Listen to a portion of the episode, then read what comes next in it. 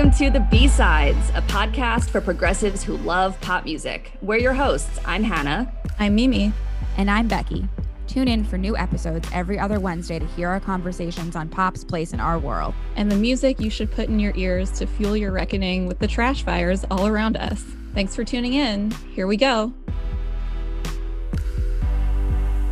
Welcome to the B Sides. Hello. Hello. Hi, everyone.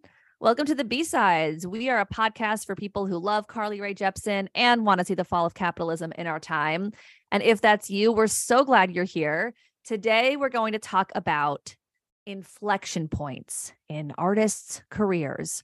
Those moments when an artist just tried something new and things were never the same. We'll remind ourselves that nothing is inevitable we're a part of history, etc. And we'll hone our ability to analyze choices that artists make or ways that they respond to choices that were outside of their control. For example, uh, choices that George Bush made.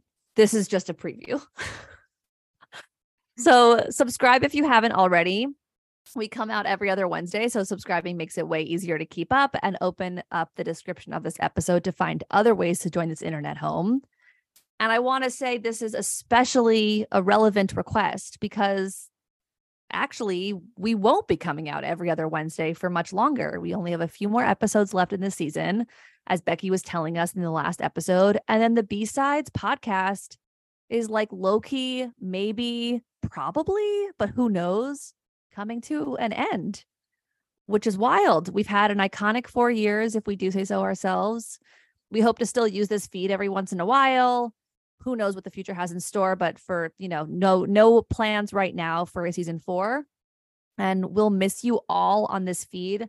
We hope you'll miss us in your ears. Yeah for sure. So you should definitely join us on the internet. The link to join our discord is in the show notes. You can also join us on instagram. We're very active there. And we also have a tiktok twitter and a Facebook, which are all linked in the show notes.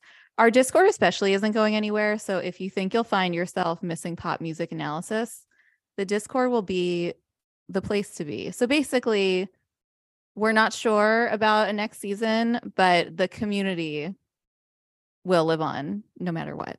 There'll be no Discord in the Discord. Nothing discordant.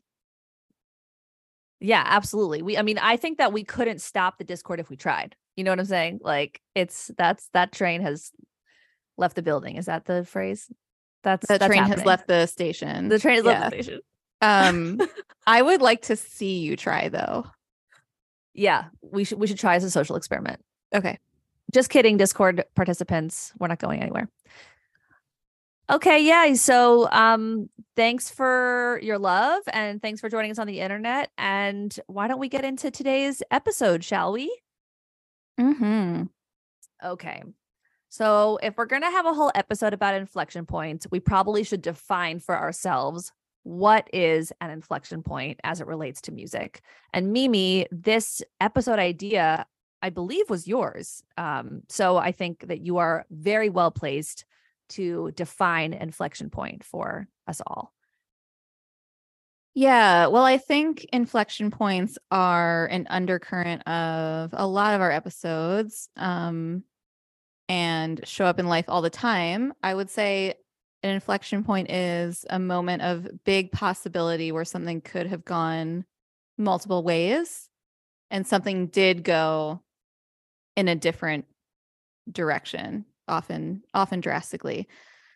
This is one of the things that drew me to study history and to work in K through 12 education knowing that nothing people do is truly inevitable is a really powerful reframing and it's also true. It goes against what we're usually taught and what seems obvious but is not true which is that history and our lives are just like a series of inevitable inevitable events and that progress is a straight line just generally going up for decades and decades all sorts of things like that which can make us complacent and i'm mm-hmm. talking um about that with my like history educator hat on mm-hmm. but really like the course of history always involves choices. It occasionally involves radical breaks in the state of things. And all of that is true for us today, too, because we're also a part of history. We're also ancestors to future generations. We're also building legacies and setting up the world for them. And not every moment we're going to talk about today is that deep on its own. uh, but revisiting inflection points, these moments of big possibility that in retrospect often feel inevitable, like we can't imagine on the surface things a different way that often feel inevitable, but we're not, can teach us a lot about culture, can reveal a lot about the different forces at work, and can help us recognize what choices and possibilities are available to us in society today hmm. exploring counterfactuals, aka examining what did not happen in pop culture, pop music, helps us understand it all better. And it's also just very it's a very interesting and often fun exercise, I do feel. I totally agree. And I think that um, sometimes it helps to paint a picture of what something is, like, you know, of, of what a definition is by sharing a counter example. So um, in addition to the definition of what an inflection point is, an example of what it's not is an artist like Meghan Trainor, which also Mimi was your idea to talk about because so funny. Basically, like Meghan Trainor has not had any inflection points in her career, which is honestly a feat. And in some ways, like we're really proud of her. Like, good job, Meghan. Way to just be the same. Just she is mother. What'd you say? Mother. Well, that's what's so like funny, kind of, is that she clearly had a lot of things that happened in her life and in her personal. She's a mother now, like yep. Becky said, but at the same time, she's been in 2014 this whole time. You know what I mean? Like both and.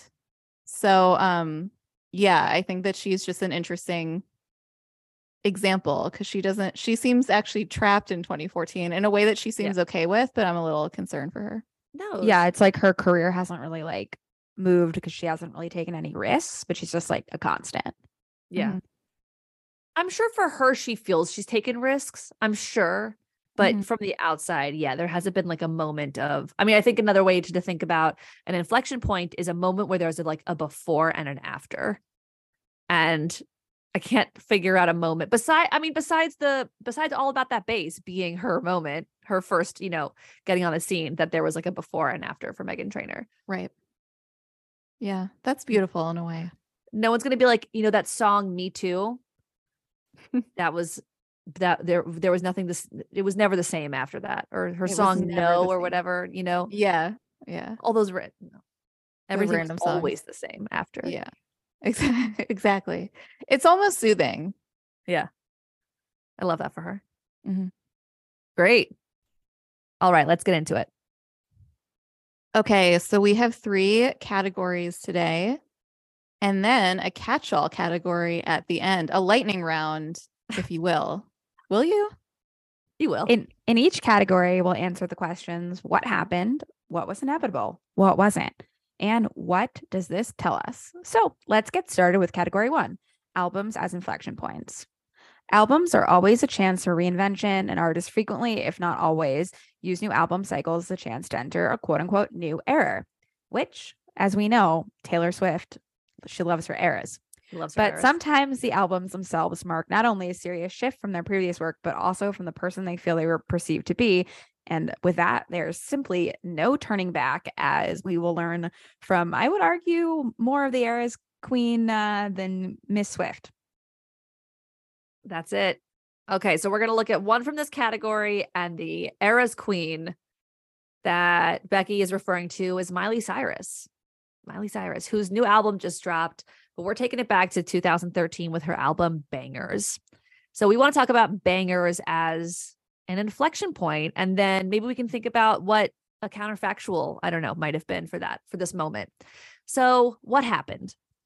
Miley's 2013 album Bangerz brought us hits like we can't stop and wrecking ball and iconic b-sides like fu and someone else. I i really love this album it's really it has really really good songs on it it was her fifth album um it was preceded by Meet Miley Cyrus, Breakout, The Time of Our Lives, and Can't Be Tamed. Those were her first four albums. But in some ways, honestly, it feels like her first album. Like it's her first hit album. The goal of this era, at least as far as we could tell from the outside, was to cement a bad girl, I'm not a Disney kid look. But it was also her cultural appropriation era. She um maybe she's had a few of those, but this was definitely the biggest. She absolutely used blackness as a signifier for her deliberate fall from grace, her love of partying, her tougher edge. And to be clear, especially in 2013, black led, black forward music was incredibly commercially successful. So, you know, that helped her too. There were six features on this album. Five of them were black artists Nelly, Big Sean, Future, Ludacris, and French Montana. Actually, the sixth was Britney Spears. But that's uh, interesting. And now, of course, the problem with cultural appropriation will always be that Black people are humans, not props. And it's unethical at best and harmful at worst to use an entire population of marginalized humans to sell a brand or sell an album. And this era was complex because there's like so much going on here. It was so cringe, right? Like thinking about the we can't stop booty slaps like in the in the music video where she's like slapping black women's butts. Um I'm also thinking of like the Robin Thicke VMAs performance was so cringe. I don't know if there are other cringe moments from that era that we should f- highlight. I think those were the big ones. Oh, so I bad. and I'm and we watched that together At the VMAs. Unfortunately, the VMAs performance. Yeah, that was tough. Yeah. So it's very complex because those things were happening, but also like Bangerz itself, in my opinion, and a lot of people agreed, is like a really good album. It's really good. So it's not all cringe. So that's what Mhm. happened. So what was inevitable about this moment? In my opinion, it's totally inevitable that the Disney girl wants a bad girl rebrand in music and in aesthetics. That just like not a surprise there. What wasn't inevitable um, a few things. Uh, one is that it does not feel inevitable to me that this album was so good, meaning like I don't know. I think it could have been random. I think it could have been bad. I think it could have been cringe. I I don't know. And I think it, I really like a lot of the songs. Um, I think Wrecking Ball is like a masterpiece. Like I love that song, and I don't think that that was inevitable. Other thing not inevitable is that Miley Cyrus would look so good with the bleached pixie undercut. Like, who knew? Maybe that's uh, my personal opinion that I thought she looked good. So, what does this tell us? Disney girls are going to rebel. That we know, that we've always known. But the specifics of this moment, I think, are pretty fascinating. Like, you know, how much she benefited from a proximity to Blackness is complicated. She never really did, she never really embarked on an era that so embraced Black artists and music again. There are Black artists featured on her 2019 album, or maybe it's an EP, I don't remember, called She Is Coming. And of course, you know, Black people invented rock and roll. So Plastic Hearts has that lineage to thank, maybe, but that's a little bit of a stretch. Ultimately, this was a short lived rebellion era. It was meant to push her into contemporary relevance and then served as a perfect fall guy for her 2017 album called Younger Now, which was all about how that time in her life was excessive. Um, in that album's rollout, so now we're talking about the after of this, she she was like giving interviews condemning hip hop culture as misogynistic. And it's like, who asked you? Excuse you. Anyway, uh, yeah, that was like a really frustrating moment to witness in real time. I remember uh, putting out a B-sides newsletter, like uh, really frustrated about that of like having it, it was so convenient for her to embrace black music and then so convenient to her to distance herself from it. Um, so anyway, Bangerz was definitely the natural succession of 2010's Can't Be Tamed in terms of like being a bad girl, but it was bigger, it was better, and it was way more successful. And and you know, was like really cemented her as an artist who was going to be around for a long time, um, even when she was done with the Disney machine behind her. And from then on, she proved that she was an artist who was going to be reborn with every album and era, um, which was not the case. Her first few albums were like pretty linear, pretty straightforward and that she'd be a chameleon musically with whatever is in the ether. um, while also in some ways showing us like a fundamental core of her as an artist, which is pushing boundaries, embracing the uniqueness of her voice, being naked, and having fun. And whatever genre she tackles, she will be doing those those things. Mimi, Becky, curious your thoughts about this inflection point. It's funny. I just looked up um, when the Miley Cyrus Salvia Bong hit was, thinking that Yeah. it was close in line with Bangerz, and it's not. Um, it's like three years prior to Bangerz, or yeah, like three ish. And so I, I think obviously, like as you say, the rebellion was like going to happen because she was a child star, and like more oftentimes than not, we see like a child star try to reinvent their image in a way that's like sexy and like not the little child that you've grown up knowing. Um but i do think she's more so of the uh different kind of eras than almost any artist because she just has she just her voice sounds great in so many different Mm-hmm. sounds and i love this new album and she's kind of like back to her like pop uh rockish roots like maybe Totally. she's like an era that's a circle Yeah. Yeah, it's interesting with her. I mean, and it's interesting talking about all of this and and sort of like what was the push with all of these. What what is sort of like the the domino that's pushed that leads to a chain of events, you know? Yeah. Like if she weren't a child star, she would not have had a bangerz era most likely. right. Even if she were a star later on, like even if she were she was famous when she was 17, she also has a father Totally. who's famous and stuff, so that's that was not going to happen that way uh anyway but yeah i think she's so interesting because she is sort of like fluid in all of the things that she does and the way she approaches everything and is like you said a chameleon ready to change all the time but her voice is so consistent um and unmistakable and works in all of these different genres so she's a very she's a very interesting person in that way like we Yeah. talked last week about how avril's voice is not it, it was not consistent and changed and a lot and miley i don't feel that way No. at all despite how many um despite how many eras she tries on but Yeah.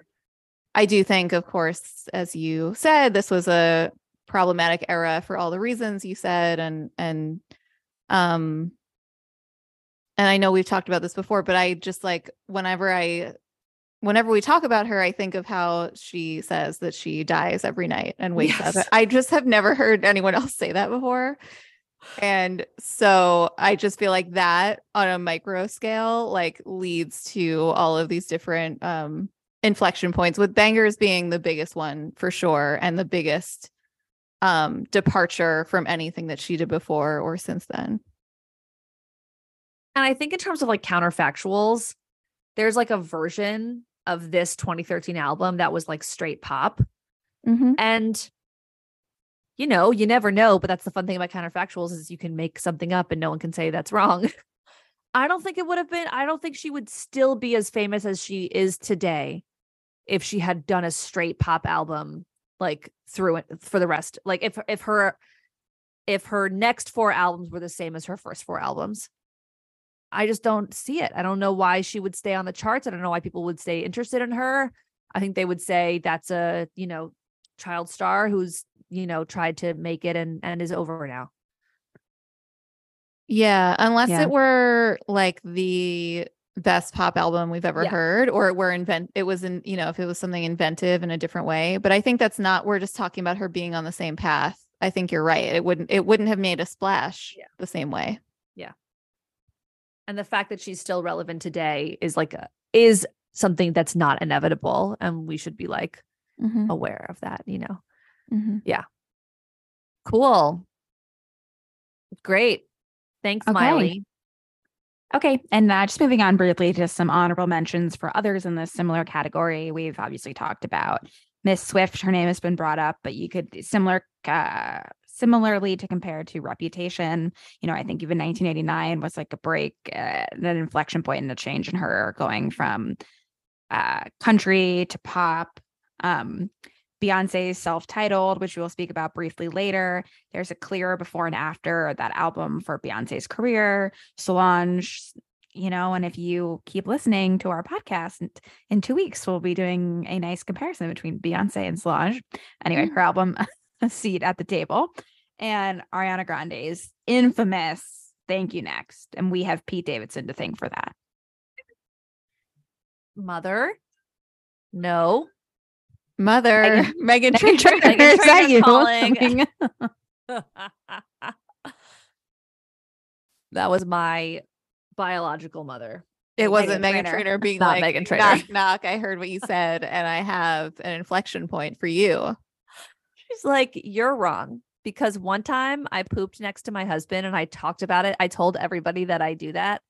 And that was an inflection point for me personally. Do you guys remember and that? Is that my real? baby looks like a cartoon character. yes. Yeah. She um she and her husband have two toilets and they like to they like talked about how they like to poop next to each other at the same time. Um, I really, really hate that. Yeah. That's I think it's fine to do. Just don't tell anybody about it. That's that's like a that's for Mhm. you. mhm. that's that's for you. Yeah, you're violating other people's not wanting to know things like that. When you like, you're not violating your own privacy, but you're violating other people's right to not Yeah, know things like to like not know that. Yeah. Anyway, with that, let's take a quick break. Maybe I'll call my mom back. And when we come back, we'll dive into category two. I'm not going to call my mom back. You should leave that in.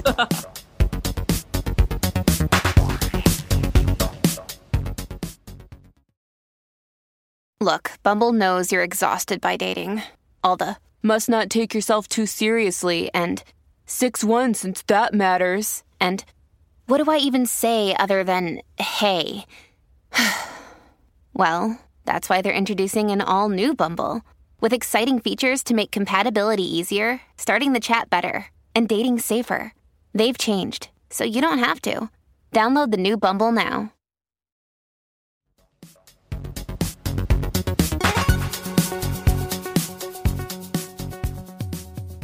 And we're back. Okay, so category two is buckle up global events. Okay, so sometimes an inflection point is a choice an artist makes. Sometimes it it is that to some degree, but it's it's foisted upon them by the music industry, and sometimes it's foisted upon them by the world or world leaders making um just like really you know terrible decisions as they do so let's look at two examples for this one okay so first we're going to talk about mariah carey. Here's what we're talking about here's what happened. We have we have a longer rundown actually and a context and analysis of this. In two episodes if you can believe it episode 37 what's in a feud and episode 38 art flop and glitter bomb. Um i'm still proud of that title. Really good. so there's more context there but let's let's talk a little bit here. So basically we're talking the summer of 2001 mariah carey is working on uh, the rollouts of her album and film glitter she had just gone through a terrible divorce from music producer tommy mottola and he set in motion a plan for J-Lo's team to steal the sample and and rapper from Loverboy, Ja Rule, shortly before its release for I'm Real, and Mariah then had to scramble basically to pick up the pieces of that. In July of 2001, she makes a strange, very famous appearance on MTV's TRL. She had a great long-standing relationship with MTV and she was there as a quote unquote surprise guest, aka everyone in production knew she's going on the show because you can't just go on the show like that. Uh, there's a lot of security and whatnot. But they make it look like a surprise. So she comes out singing her new song, Lover Boy, like off camera. Uh, she gives the audience ice cream the host at the time, the VJ Carson Daly, basically like negs her and she and like acts like he's really surprised and it's weird that she's there. She lets everyone know kind of offhand that she's exhausted and wants a day off. And people find the whole thing amusing I think on the show, which makes sense, but also like after and through the years after. And then she's hospitalized a week later for exhaustion. So Glitter's release dates, the soundtrack and the film, are both delayed, and the media has a field day reporting on her quote unquote breakdown. And there's a lot of negative publicity surrounding it, AKA people villainizing her for being exhausted. Virgin Media, who she's working with on these projects, agreed to postpone the film from August 31st to September 21st, and the album from August 21st to, yes, September 11th, Whoops. 2001. Oops. So the you could argue there are a lot of inflection points here. We're not we're not going into like what could have changed about her mental health or you know if she weren't with Tommy Mottola before, if J Lo weren't, you know, all these different things. The inflection point we're talking about as a global event is 9/11. So, oops, 9/11 happens.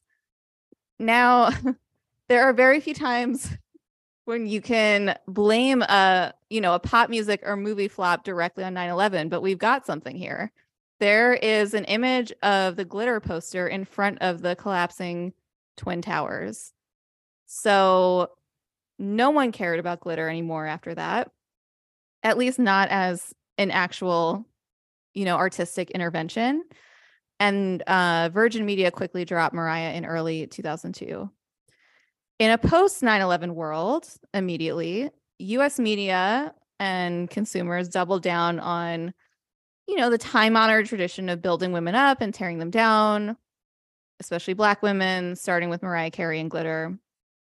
The fear and anger of late summer, fall 2001, I think incentivized this sort of escape into something less serious through bullying like a lot of people had their minds made up about Mariah and Glitter, and the momentum was too much to shift the other way, um, especially once 9 11 hit.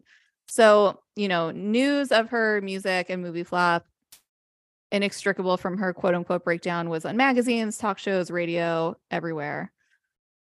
So, what was inevitable about this? Um, well, I have I have difficulty calling anything really inevitable, but I would say by that moment, the misogyny and racism that already pervaded the moment was probably inevitable. Like, you know, that over the summer, Mariah's admission that she was incredibly stressed and exhausted was completely unacceptable to most mainstream media and audiences at the time, especially when coming from a Black woman. But I do struggle to say that this sort of thing is always inevitable. You know, like we can make new choices. We can radically break from the state of things. What feels more inevitable is simply actually that something a little lighter, that trends come back around. And Mariah was kind of bound to make a sort of glitzy, fun 80s nostalgia album as she was trying to do with Glitter. What wasn't inevitable, I suppose, we could argue that delaying the album and movie was not inevitable, and then they would have come out weeks sooner. But I don't think that makes a huge difference on its own, given the already entrenched media narrative around Mariah and what the world would become soon after. Uh, 9 11 was inevitable from Mariah Carey's perspective and our perspectives as children because she had no control over this attack or tragedy unless there's something I don't know, but I'm pretty sure I know enough to know that. Uh, but 9 11 is not at all inevitable in that the writing was on the wall geopolitically, but George Bush was very much asleep at the wheel, and Bill Clinton before him, you know, made his own war hawk decisions in the 90s that led up to it. So there was a lot, there was a lot going on there. Uh, without 9 11, if we're talking about counterfactuals, after which most cultural moments were subsumed into a very tense energy that left very little room for anything that was not strictly or subtextually patriotic or like non controversial from that perspective from that perspective especially right after uh, as glitter is supposed to debut i think this album might have been much more appreciated and maybe even the film more so on some level. Even though it is like a silly it is a silly film but it is a great album. Um i you know on the face of it like 2001 would have been a great time for 80s nostalgia, similar to how 2010 was kind of when 90s nostalgia came back mm-hmm. around and so on. and now like you know early 2000s nostalgia so Right. I have said previously that it's as if everyone had already decided in the summer of 2001 that it was Mariah's time to unravel and they were excited to see it happen. But we'll never know for sure if that was meant to continue through the rest of the year or if Glitter would have actually, like, quote, redeemed her had it not been released against the literal backdrop of the Twin Towers collapsing. You know what I mean? Yeah. Oh my God. So I guess I'll wrap by saying Mariah later said of, of the Glitter soundtrack and her experience, quote, I released it on September 11, 2001. The talk shows needed something to distract from 9-11.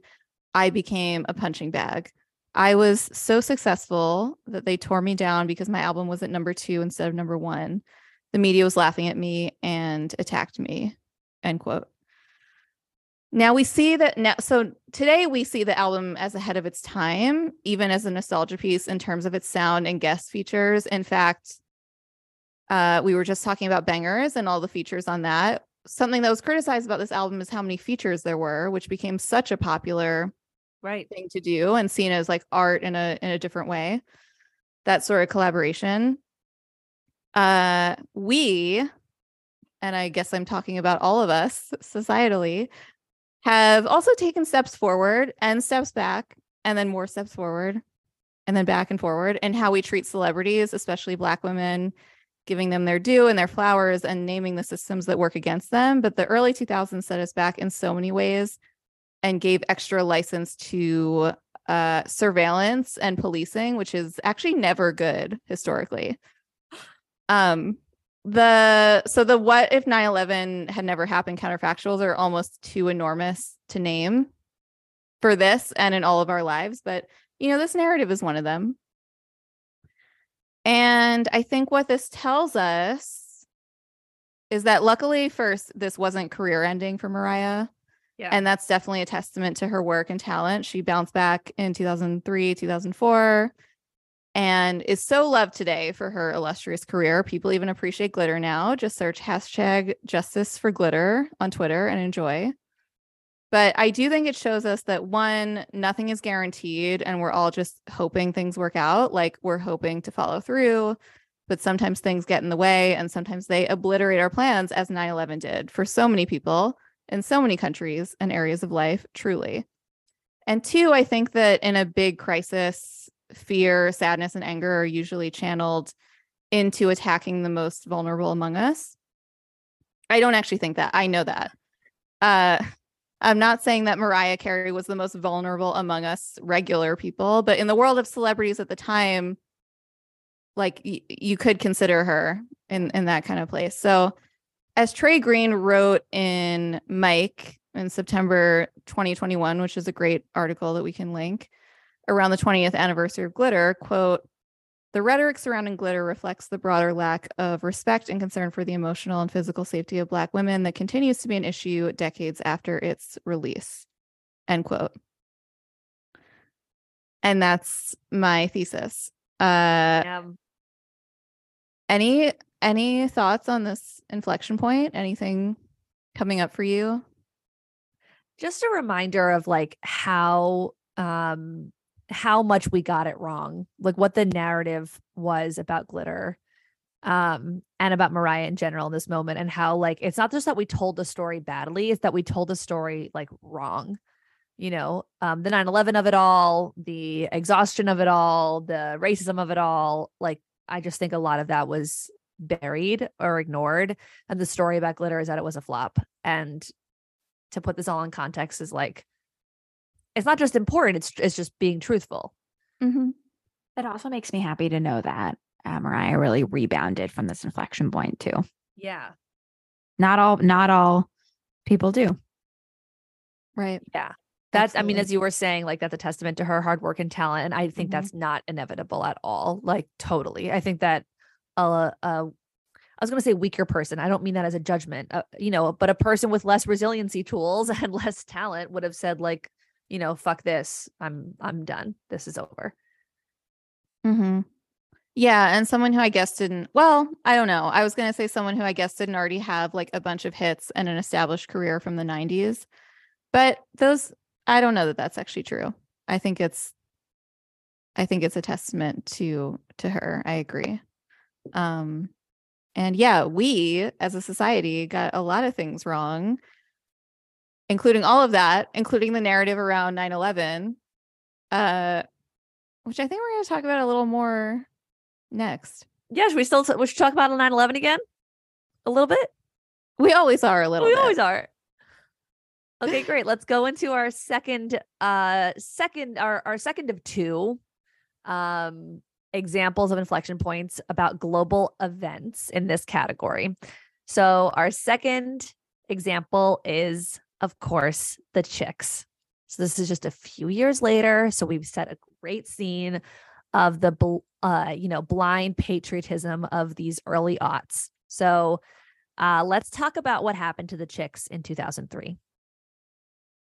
Once again, if you want a full rundown and context and analysis, this is also something we really like love to talk about. So you'll if you like this topic, you'll really enjoy episode 21 of our podcast. It was called The Chicks Are All Punk. We've linked it in the description. So in 2003, lead chick Natalie Maines had just had a mostly fun and quickly over public feud with the singer Toby Keith about his song courtesy of the red, white, and blue, in parentheses, the angry American. She famously said, Mimi is shaking her head. That's the only, it's the only appropriate reaction to a title like that. First of all, it's clunky. Second of all, it's stupid. Okay. Um, Natalie famously said, it's ignorant and it makes country music sound ignorant. So Natalie and Toby, they have a little back and forth. It was controversial, but the chicks didn't suffer much from it at all. They even performed the anthem at the Super Bowl around this time. So, like, mostly it was okay. But then a month later, we have an inflection point. And I'm actually going to quote from episode 21 because Mimi wrote something that I just thought she she really nailed it and there's nothing else to say, so I'm just going to I'm going to quote it. They go on what's called the Top of the World tour, which is the tour for their album Home. And on March 10th, 2003, in London, at their first show of the tour, Natalie Maines is introducing Traveling Soldier, a cover that is taking off. And it's a song about a teenage girl waiting for a teenage army soldier to return from war and learns that he dies overseas. And this is happening while the US is sending a lot of young people to Afghanistan to fight a fake war on terror and is about to invade Iraq in 10 days due to American imperialism masquerading as weapons of mass destruction. And she says to this European ass crowd in London, although the UK was also a part of this joint invasion of Iraq, but that's different. Natalie says, just so you know, we're on the good side with y'all. We do not want this war, this violence, and we're ashamed that the president of the United States is from Texas. It's queen shit. It's a big deal. What ensued is the most pervasive, violent backlash to a pop music artist in decades. You can look up videos of organized protests in the US where one of the activities is just like ritualistically bulldozing their albums. Their songs were pulled, from country radio. They received death threats. They were booed at awards shows. They were no longer selling out massive venues. In short, they became the most hated act in the country establishment when they were so adored, like not even a year prior. End quote of former us, aka Mimi in episode 21. So that's what happened. So what was inevitable about this moment? Um well the war, I mean the, the war in Iraq was like definitely not inevitable. That's a different story or is it? Maybe it's not a different story. But I will say that backlash to this kind of statement during this time, this post glitter, post 9/11 time, backlash does feel inevitable. But what wasn't inevitable? Just how big of a backlash it was, I, I think. Um, how big of a deal this was, and how they essentially like never fully recovered. They were truly on top of the world, as their tour name, album name suggested.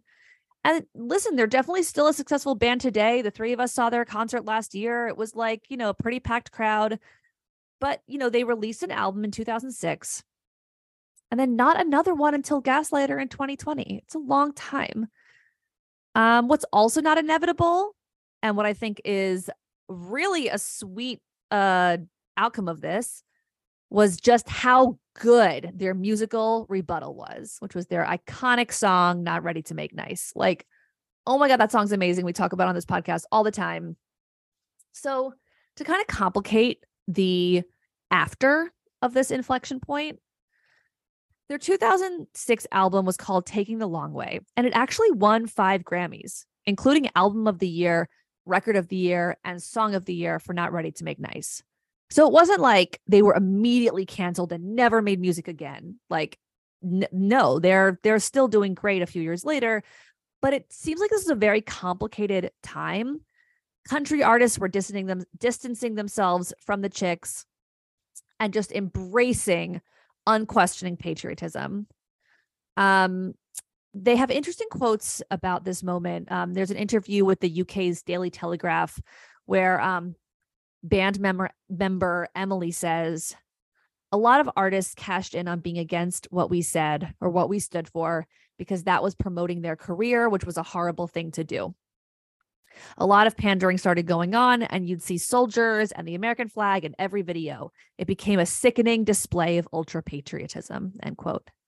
And then Natalie had a brilliant comment on patriotism in that same interview, saying, The entire country may disagree with me, but I don't understand the necessity for patriotism. Yes, Natalie. Why do you have to be a patriot? About what? This land is our land? Why? You can like where you live and like your life, but as for loving the whole country, I don't see why people care about patriotism. End quote. I love this for her. I love that she's just like still like, you know, That's an amazing quote. I'm obsessed. Yeah. it's so real. It's so true. And it shows that she wasn't, you know, that's another thing. Like, what's not inevitable is that they didn't get completely spooked, right? Like, we saw there, you know, at the tour we went on, we went to last year, they were speaking out about world leaders. Like, they're still, there's, they still feel very political. It's like a part of their brand now. I wonder if they, if that was kind of again like foisted on them, but they kind of like made the most of it. Should we paint a really quick picture of the green screens? Yes, please do. Okay. During uh one of their songs, they had green screens of it was like an ocean with a sea monster and then Putin was there floating along and then the sea monster like grabbed him and ate him or something like that. And then uh there were a few you know, the you know the ones, the the conservative Supreme Court, the conservative wing, which is six people of the Supreme Court, uh floating along on like a raft and then and then that went up in flames. um so they did a little bit of that, which feels like a continuation of this. It was amazing. mm-hmm. What a moment. Yeah, so they definitely like th- this this is who they are. This is their opinion and I think that they got pushed into having it into holding it even more strongly, which is interesting. Um yeah, and the other thing to say about this time for them was that the tour for this album, even though it was Grammy winning and all those things, it did not do well. And in fact, they even needed to cancel some shows due to poor sales. So after that, they did a few things for sure, but they were mostly on hiatus until 2020. So, what does this tell us? You know, we talk about this post 9 11 time. Mimi has coined the phrase the cultural void for, you know, all the reasons that that name implies. And what this tells us is that the cultural void wasn't just a void, meaning an emptiness, but a void, meaning that it sucked everything good into it and turned everything around it dark and bad. And we hate that. And it also means that cancel culture only ever really has consequences for people who threaten the power structure. This had a huge chilling effect on artists. Artists didn't want to be like the Dixie Chicks. Like that was like a fear that artists, even Taylor Swift, have like really shown that they made decisions a- after this moment about what to say and what not to say based on how badly everything went for the chicks. And it honestly, it seems like the course of artists, you know, speaking out or not speaking out about politics didn't really reverse until Trump was elected. And then basically, I mean, it still hasn't really reversed in many ways. So that's that's that inflection point. Anything to add or share? I think this is great. And I think that your point about it not being inevitable. Well, first of all, they couldn't; they could have just said nothing and had an easy ride. And so this shows that they are, you know, those two sentences that Natalie said very publicly and never took back and doubled down on. Yes. When people were like, "Aren't you sure you want to take this back?" She's like, mm, "No." Um shows that they are a punk band in spirit and that's beautiful. And also your point that they it wasn't inevitable for them to make an amazing amazing album in response. Because it's much easier to shut down when you're be- i've certainly i've never been attacked like that or any most public figures haven't even really so it seems much easier to shut down but they clearly had sort of like the fuel of their conviction. And i do know what that feels like and i think we all do with things that we've done or or made or thought. Um and you can really feel that in that album. And so i just think that's i don't know that's something i'm i'm grateful for and appreciative uh, appreciative of all these years later Me too. We don't take it for granted. Love it. Okay. So we've done category one albums, category two global events. Let's go into category three. Okay, category three. So here's the deal. Sometimes it feels obvious and inevitable that someone will be a star. Like Justin Timberlake from NSYNC, who we used to love and now hate, and Beyonce from Destiny's Child, who we used to love and still love. But sometimes we get surprises, and breaking up a band is one of those. And it's so chaotic and truly impossible to predict. So, we're going to do one example from this category, and that is bands breaking up. Yes. So this might not be what you're thinking. We are, in fact, not talking about Harry first. Uh, we will be talking about Beyonce going solo after Destiny's Child. So, what happened? What's interesting about Beyonce and Destiny's Child is that they kind of broke up twice, as all good relationships do. In 2001, Destiny's Child announced they would pursue solo careers. In 2003, Beyonce released Dangerously in Love. Obviously, Beyonce went on to be arguably the biggest solo artist of our time and launched her career during this in between time. But we also want to make sure we have context. Both Kelly Rowland and Michelle Williams, not Michelle Williams, nominated for The Fabelmans, but a different Michelle Williams, Not Dawson's Creek, Michelle Williams. did release solo records in 2002. It wasn't just Beyonce, okay? Then in 2005, Destiny's Child released Destiny Fulfilled. After that, they announced they were breaking up, and Beyonce released B'Day in 2007. Kelly and Michelle have gone on to be relatively successful. Kelly has had some great hits, most notably in 2011's iconic sexy dance song Motivation. Kelly has put out four solo albums, and Michelle has just put out three. They haven't completely fallen into obscurity by any means, but of course, Beyonce just looms, looms so large. So, some things I felt inevitable about this moment. Beyonce's solo career and that it was and that it would be so successful. She just had that star power immediately and was so clearly at the standard of, of the group. And I think also uh Jay-Z and her relationship with him also one could argue also elevated her to a lot of success too, um, with Bonnie and Clyde from 2003. Uh, some things that simply weren't inevitable be- because actually nothing is.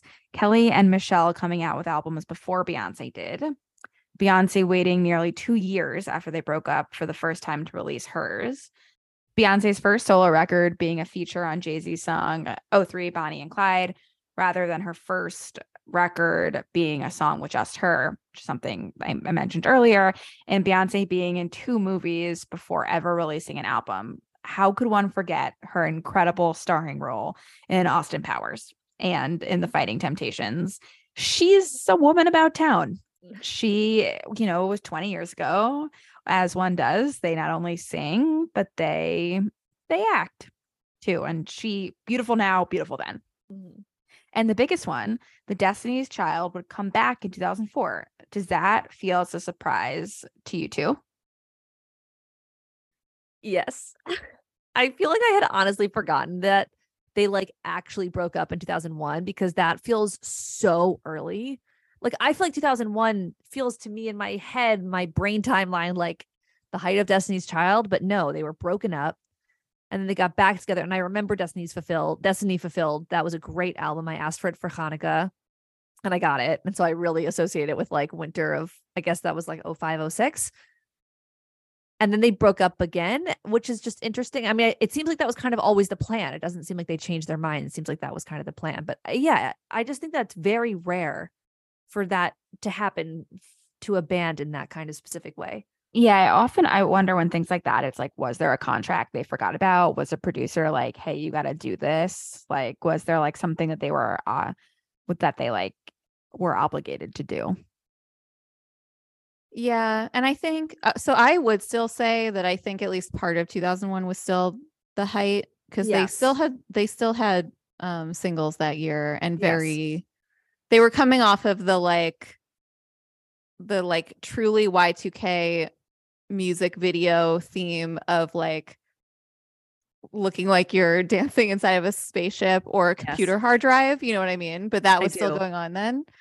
Um I I don't remember feeling that surprised because I I a lot of groups were breaking up around that time. I am surprised actually a little bit that 2001 was the end. I agree. I feel like it was maybe like a little bit later, but that's not true. Um I do feel like you know, when NSYNC announced that they were going on, on hiatus, they were kind of like, but we might be back and stuff. And there didn't seem to be that we knew of um a huge like interpersonal reason why Destiny's Child broke up. So when they got back together, I was like, oh, okay, cool. But then when they did get back together, it felt very, very quickly that like this was the last, this was the last hurrah, really. And I mean, Destiny Fulfilled is sounds very final, but also just some of their songs, which I did like. Uh, but I think I think Cater to You was one where I was like, wait, what? Like it was a jam, but it was also like the opposite of Bills, Bills, Bills, or an independent woman. Independent woman. I mean, and, yeah, and Bills, Bills, Bills. Yeah. And Bugaboo and you know a bunch of songs, um, which is fine. But I was like, I don't know where we go from here, and it does seem like destiny is fulfilled, and so maybe, maybe we're done now. Um, so yeah, I did absolutely forget that Michelle and Kelly released albums first. Yeah, me too. Mm. Totally, totally. Until we were putting this timeline together. Mm-hmm. So, what does this tell us? Well, I think when bands break up, it feels like anything can happen. When you look back, it feels inevitable that Beyonce would be the biggest star, but we know that nothing is. She really was focused on everything music, fashion, perfume, acting, la di da. She was launching a brand. Now she represents, in a way, the ultimate artist who can meld pop and popular music with cutting edge art. Her commitment to music and celebrity as art was not immediately apparent. There were crumbs of it all throughout her early work, but it wasn't until her album Four and maybe even her 2013 self and self-titled album Beyonce that who she is today really came into focus. Sometimes you really do need to break free in order to fulfill your own destiny. Gorgeous. Wow. Tears are in my eyes. wow. Becky's like, tears are in my eyes from the thing that I just said. Mm-hmm. It's beautiful. It's beautiful. And as you know, we are breaking up. So be prepared be prepared. Uh, so I have to say, in getting ready for this episode, I watched um, an interview that Beyonce did on Le- the Letterman show about Destiny's Child breaking up. And it wasn't like the cringiest thing I've ever seen in terms of interviews, but it really made me understand why she just is like never going to do an interview again. Like interviews are brutal. They're just brutal. And especially back in the day when she was just doing them like I don't know. I don't think that you know the hosts these days are so much better, but it was just really it was like a little uncomfortable to watch. But one of the things, you know, he like she comes in and he's like, "Oh, you smell so good." And she's like, "Thank you. It's my new perfume." Like she and it just reminded me of how much she really was hustling at this point to build her brand as just literally anything celebrity. And I just so associate her as a music artist right now. I know she has Ivy Park. I know she also like, you know, produces new talent like Chloe and Halle, but I don't know. I don't associate her with perfume. I and I don't associate her with acting anymore. Although she, you know, she's done a number of things. Dreamgirls came not so far after and she was amazing in that. Um but yeah, and I don't know. I it was just like really reminding me of how like she we feel like her career is inevitable, but she, you know, if she were to do an interview with the B-sides, for example, I bet she would tell us that like none of her stardom feels inevitable to her, that like she saw every counterfactual at every point of how like she could have just been a part of a 90s girl group that like when that when that kind of style faded, she was gone too. And now her, like she's one of the biggest stars in the world and I think she really like made that happen for herself. Hannah, what artist do you associate with their perfume? Just a question. um you made that such a definitive statement. You're, You're like, so Beyonce, funny. I never think about perfume. But I'm like, what artist are you like? I kind of think about Ariana Grande's perfume. I was I knew that's what you're gonna say. You think about Ariana Yeah. Grande. No, I mean, like I I remember that Taylor Swift had her perfumes, although she doesn't anymore. You're right. I don't have a lot. And of- there was a time, I mean, this was a different time, but Britney used to have like iconic Yes. perfume commercials. And so it's, I, I agree. It's not like the number one thing. If hopefully if they're doing a good job as a music artist, but like it is, it is something. and I don't even associate her with like her sub brands. I guess is also what I mean. I just Mhm. don't. Even with I- even with Ivy Park. Yeah. I think another thing that's interesting about this is that Beyonce absolutely could have gone off and had a solo career that didn't involve that involved her being a a much more approachable celebrity who still does interviews and goes on Instagram live and is a Right, huge right. star but like takes fan questions and and she could have done all of that and still been very successful but since the album Beyonce she really and like you said starting with 4 like there were signs of it she's really gone into this deity direction where she beams down to give us some art. She never does interviews. We miss her. We miss her interviews but we get it. Interviews are horrible and I don't enjoy them either. Um and but she didn't have to do that and she is doing it at a time when it's in some ways harder to do that than ever because so like there was a time when more celebrities were like that because we Yes. didn't have access to them all the time and we didn't have social media and we just had award shows and magazines and like these big interviews and things like that and she's doing it at a time when so many people are showing us like more of their lives or at least you know what they want us to see all the time giving us all content at all hours. Um and i just think that's that's very very interesting. And by the way, Beyonce, if you're listening, we are curious about the Renaissance visuals. No pressure, just like we're curious about them. We're just curious. At the time of this recording, we do not have them. See, she can do whatever she wants. She doesn't have to release music videos. yeah She's at another level. Mhm. And we wish Kelly and Michelle the best. always Always. Um, we i love michelle i just had to say michelle's Yeah. bridges Oh, just a moment for michelle's bridges and and a lot of these songs incredible I definitely have like an early pop music analysis memory for myself of like listening to Destiny Fulfilled and feeling like, could there have been even one song where she'd sing a verse? Like, even just one. Like, I remember thinking it was genuinely fascinating. Like, they're not even like pretend. I just, she only sings British bridges, and every bridges, every bridge is sang by her, sung by her. I had a hard time saying that sentence, but you understand what I'm saying. Yes. Okay. One. So one more follow up question before we, and then we will move on. The the video of them walking out on stage where she falls and Beyonce and Kelly just like look at her with disdain. Did that clarify anything for you, or not really? I mean, I guess, yeah, right. Yeah. but they also they do have like if they hate each other, they're much better at hiding it than other Right. bands. Really good at hiding it. Really good. Yep. Don't you think? Yeah. Yeah. and I would guess that they do not hate each other at this point, but who knows for sure. I agree though. They're if they do, they're great at hiding it. Except for I'll, that um, one moment. I'll link that video in the show notes.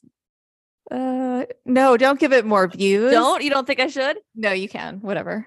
Everybody click it, but click it once, just once. Just once.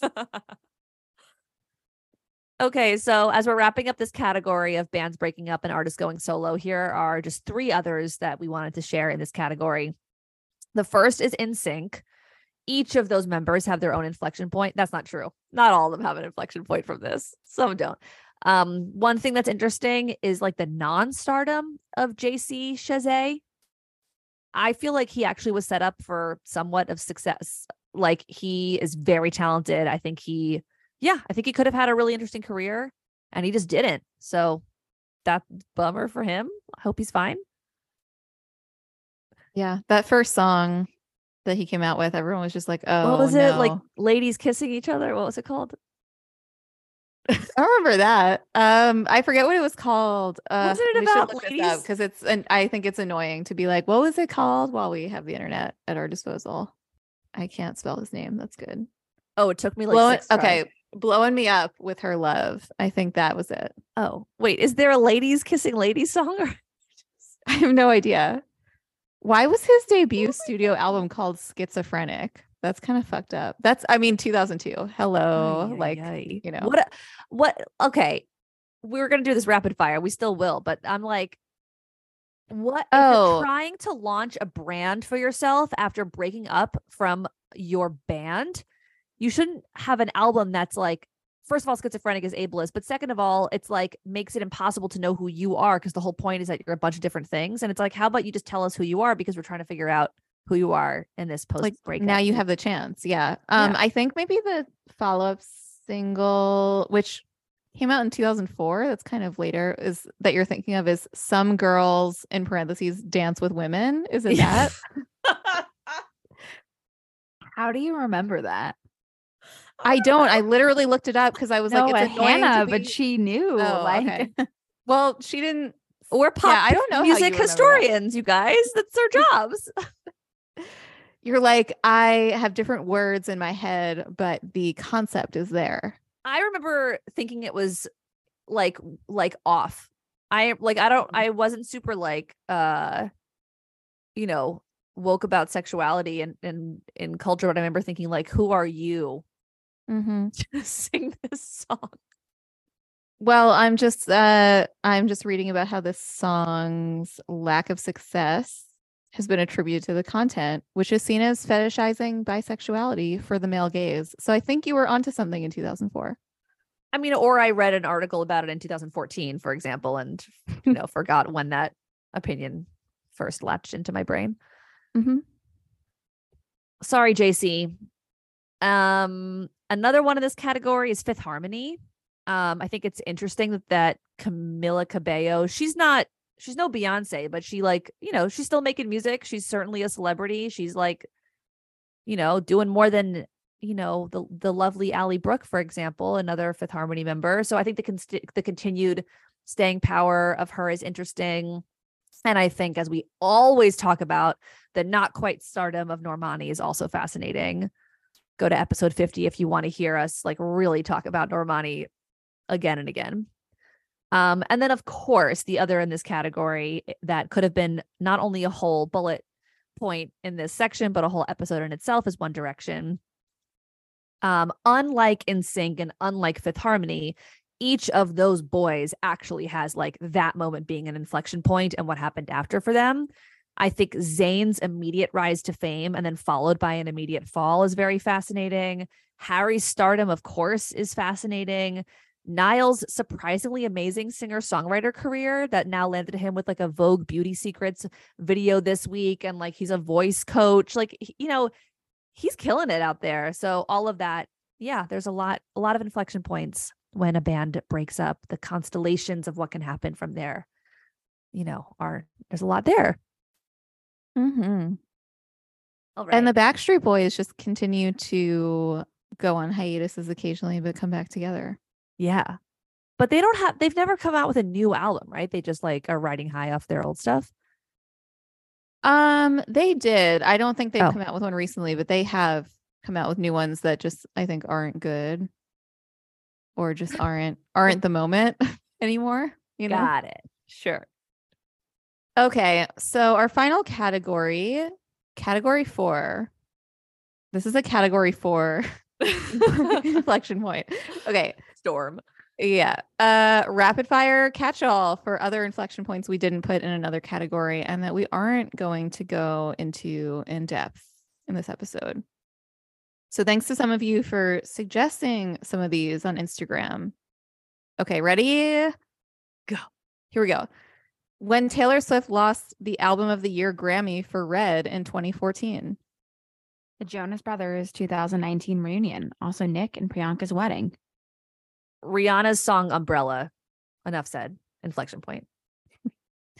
the bombing at the Ariana Grande concert and basically everything that happened to Ariana in 2017 to 2018 was an individual inflection point. Yeah, I guess we're getting serious here. Demi Lovato's 2018 overdose. Yeah, it's funny to be like Rihanna Umbrella and also bombing and overdoses. Pop music is complex, man. It's a Hard, hard pivot. Yep. Hard pivot in Um, tone. Okay. I would say this one is a little less serious, but still serious. This is from Emily on Instagram. A reminder Justin Timberlake and Janet Jackson's Super Bowl halftime show. Total inflection point for both of their careers, mostly Janet's. hmm From Hadley, the rise of Jack Antonoff and him becoming ubiquitous in pop music writing. Agreed. From Emma, Kacey Musgraves blowing up with Golden Hour and the divorce from the divorce album being meh. So true. hmm And then from Jasmine, who, by the way, is known on Instagram as Black Bubblegum Pod, um, who's it's a great account. So give Jasmine a follow. She had two ideas for us Michael Jackson's 1993 trial, and also when Kanye's mom, Donda, died. Total inflection Mm. points. So, what are our takeaways from this episode? Mimi, Becky, do you want to go first?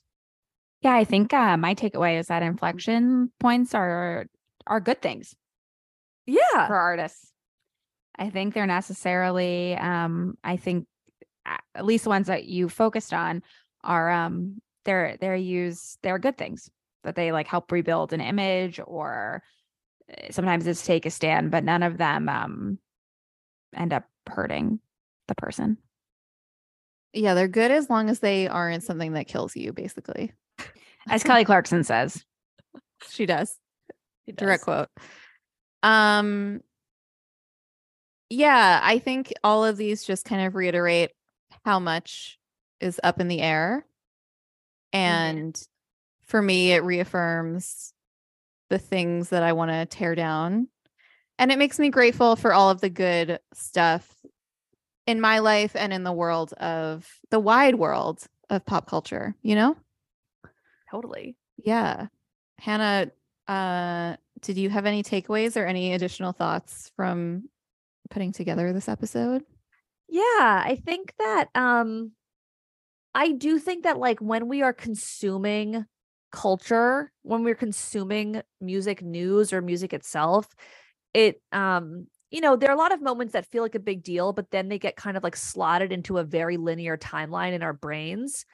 And it's just so helpful to take these moments and be like, okay, wait, like what are the counterfactuals of every one of these moments? Like nothing had to be the way that it is. And um i think it's just really useful to remember that and i think yeah there's just a lot of before and after moments in pop culture like more than we really realize and maybe honestly you can get like really big and just say that every single moment is a there's a before and an after from that moment um i mean yeah i i think that you never really know what's going to happen but when you look back everything feels like it's it slots into a narrative that makes sense because that's like how our brains need to be able to process an overall story but especially when you're like witnessing something unfold in real time it's it's like useful and fun to think to yourself like oh like what's a different way this could be going here?